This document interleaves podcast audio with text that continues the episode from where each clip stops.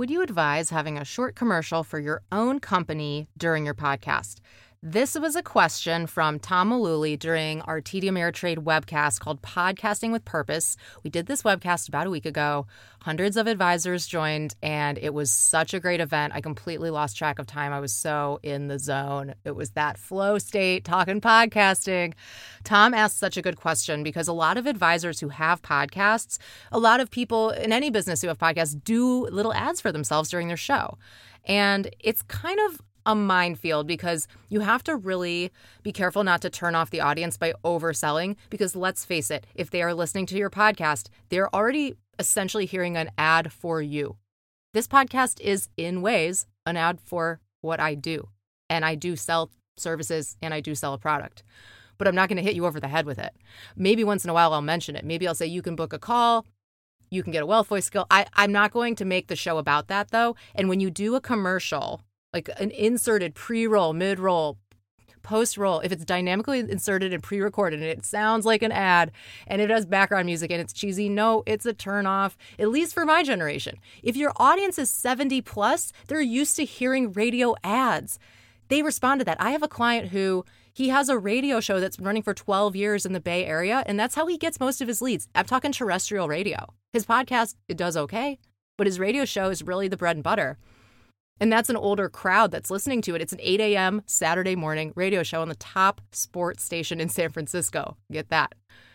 And he's great and it works. And he has a great voice. And and he does mention his firm. He'll advertise it. Um, but it works for him. I, I don't usually recommend it off the bat. For a podcast, it's a whole different thing than a radio show because on the radio, you're expecting it. On a podcast, the slightest interruption it really hurts your ears. And when it sounds like someone's selling and pushing, you're like, where is that fast forward button? Fast forward 30 seconds, fast forward two minutes, because you know that's usually the length of the spot, right? For a dynamically inserted ad. Oh, wait, there's a way around it. Don't do ads.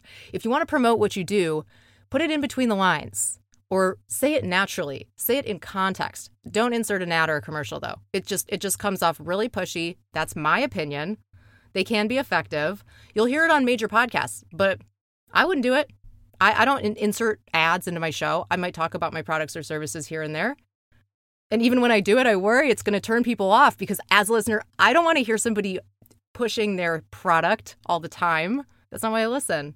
So take that with a grain of salt, but just an opinion on advertising yourself. Because at the core, a podcast is an ad for you.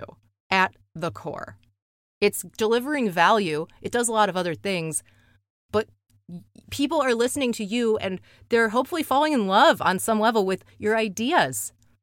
Ideas can change minds and they're associating that with you and it's your voice and it's intimate and warm. I mean, that's a pretty powerful ad if you ask me. You don't need to then say, get 50% off today only if you go to this link or book a call here. And you don't have to push it so hard. If it's in context and it feels right for the episode, for the topic, do it a little here and there. You'll hear me do it sometimes. You just have to feel it out. There's no there's no right or wrong way to do it. It also depends on your audience and their age.